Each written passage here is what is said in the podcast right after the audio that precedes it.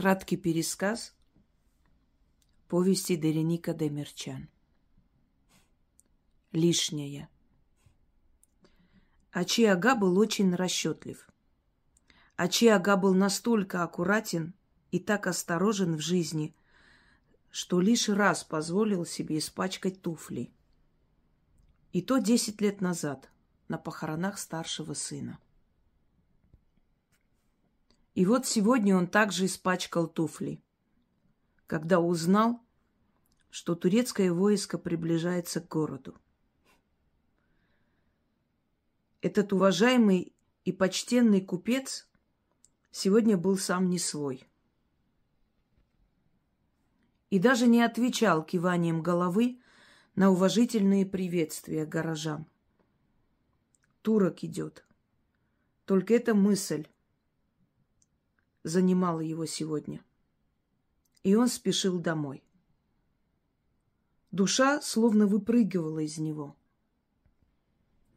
Много раз он видел победу русских, но сейчас иное время. Подошел к своему магазину. Сын собирал товар в мешки. «Шамовон, что ты делаешь?» Шмавон смолчал словно это он был виноват в том, что творится вокруг. Ачи Ага вышел на улицу. На улице увидел казаков. Вроде бы все остальные спокойно торговали. Но в воздухе витала тревога. Он зашел во двор. «Ачи Ага?» — вопросительно посмотрела на него жена. «Турок идет. Готовьтесь». При этих словах снохи и внуки высыпали на улицу. И, словно окаменев, посмотрели на него. «Что смотрите?» — зло буркнул он. «Турок идет. Готовьтесь. Но берите самые необходимые, иначе останемся на улице или в полпути». Соседка посмотрела на него полные тревог глазами. Ачиага, вот вы уедете, а как же мы? Куда же нам деться? А я почем знаю, ответил он. И опять обратился к своим. Ну, что стоите, как истуканы? Идите, собирайтесь. Нищая соседка, которая то ли дело работала у них за вознаграждение, всегда думала, что этот мир так устроен, что никогда не разрушится. А уж если разрушится, то Ачи-ага, будучи человеком сильным, волевым и уважаемым, что-нибудь да придумает, как-нибудь да поможет горю людей. Но поняв, что людям отныне не до нее, она горестно вздохнула и вышла. Снохи и жена то ли дело собирали, разбирали вещи, вновь собирали, и все время слышалось «Принесите носки Ачиага», «Принесите подушку Ачиага». И во время этого переполоха маленький внук Геворик прибежал к бабушке. «Бабушка», — сказал он, — «а там матушка Сарпун плачет». «А чего она плачет?» — спросила бабушка турок боится. Бабушка окликнула с ног. «Эй, там!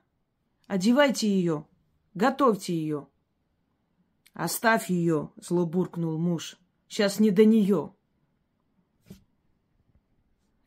Жена подошла к мужу и вопросительно посмотрела на него. «Да, ты правильно слышала», — сказал он. «У нас мест нет. Ты понимаешь? Ты понимаешь, подчеркнул он, как бы желая, чтобы это услышала его сестра. Что значит мест нет? А ты поменьше вози всякого товару, и будет место, сказала жена. А Чиага пришел в ярость. Ты думаешь, что говоришь, сказал он. По-твоему, мир закончился? Нам еще жить нужно. Чем ты своих сыновей поднимать собираешься? если поменьше товару взять. Здесь нужно объяснить, кто такая была Сарпун. Сарпун была сестрой Ачаги. В замужестве заболела тифом и лишилась двух ног. И для того, чтобы перед народом показать себя благородным, он забрал сестру к себе обратно. Сарпун жила у них. И чтобы не быть для них обузой, взяла на себя все шитье и вязание для домочадцев. Сарпун, услышав этот разговор, сказала снохе, Езжайте, езжайте, мои дорогие, ради меня не задерживайтесь. Езжайте. Такого быть не может, ответила та. Мы едем, и ты едешь с нами. Разговор окончен. И приказала снохам. Одевайте ее немедленно. Но снохи, увидев яростные взгляды свекра, подошли и окаменели. А Сырпун, посмотрев на них добрыми глазами, сказала, «Одевайтесь, дети, одевайтесь, езжайте. Не смотрите на меня. Я не такая уж важная. Я останусь». Сыновья Ачиаги, Акоп и Шамавон зашли домой и окликнули домочадцев. «Ну что, собрались? Выходим, выходим!» Жены начали просить мужей, умолять, чтобы они нашли место для инвалидки. Они переглянулись, посмотрели на отца и молча повели женщин и детей и посадили в коляску. Дети начали плакать. А если матушку Сарпун турки зарежут? Почему мы ее не забираем, говорили они. И между тем, пока жена Ачиаги пыталась забрать Сырпун с собой, подходили др- другие коляски.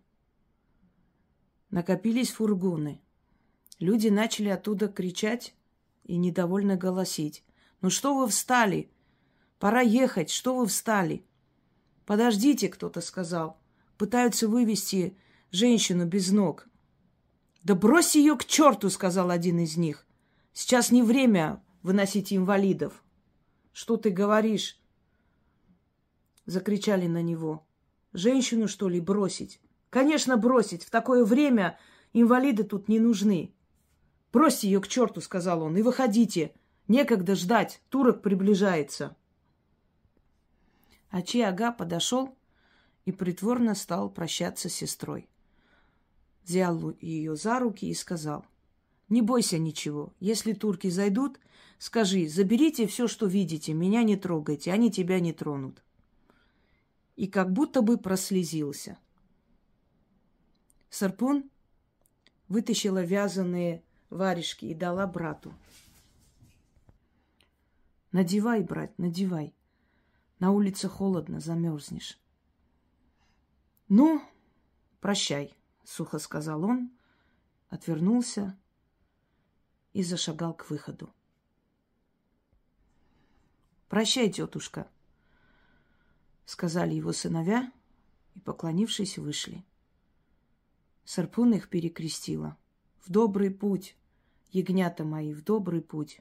Пусть у вас все будет хорошо», — сказала она. Но жена Ачиахи яростно сопротивлялась. «Нет!» — кричала она. «Я ее здесь не оставлю. Я ее отсюда заберу. Пустите меня!»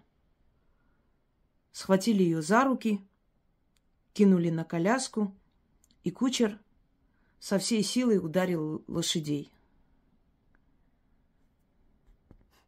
Коляска словно полетела вперед, а за ними и другие обозы. И пока они ехали, видели, как по дороге пешком шли люди. Где-то мужчина нес на себе престарелую мать. Отец сказал, идите, я больше не могу. И упал во враг. И так они дошли до маленького городка. Богатые люди, потерявшие все, обнищавшие в один час, слились воедино с бедняками. Прошло время. Их город освободили. Некоторые вернулись. Сыновья Ачи-Аги вернулись, чтобы спасти то, что осталось от дома, от их товара и богатства. Но семья пока оставалась в маленьком городке. Люди постепенно начали отходить от ужасов. Даже иногда начали шутить, смеяться, рассказывать истории, связанные с уходом из городов. Про Сырпун старались не говорить, обходили эту тему. Лишь один раз спросили у одного из горожан, который вернулся после погромов, что за э, случилось с этой женщиной. Он сказал, что она без вести пропала, что не знает, где она и что с ней приключилось. Но все понимали, что ее больше нет. Однако утешали себя тем, что все равно, если бы она с ними пришла сюда, на полпути она бы умерла. Она была человек больной и навряд ли смогла бы перенести все тяготы дороги. И на том и утешались.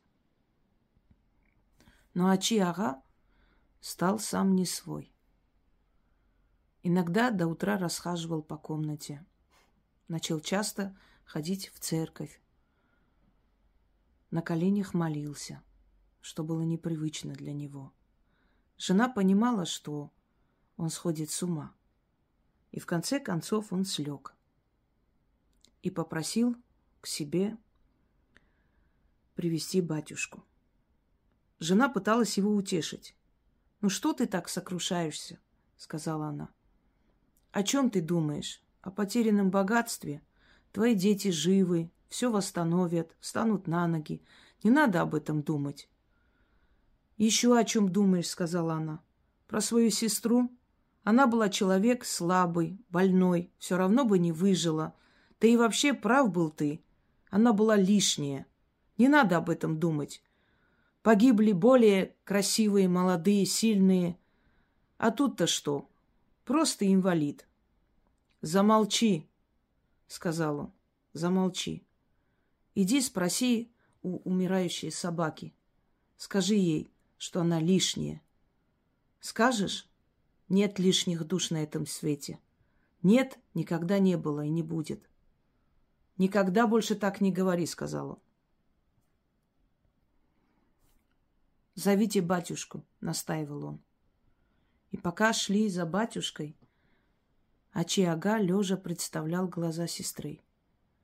Сколько было в них любви, сострадания.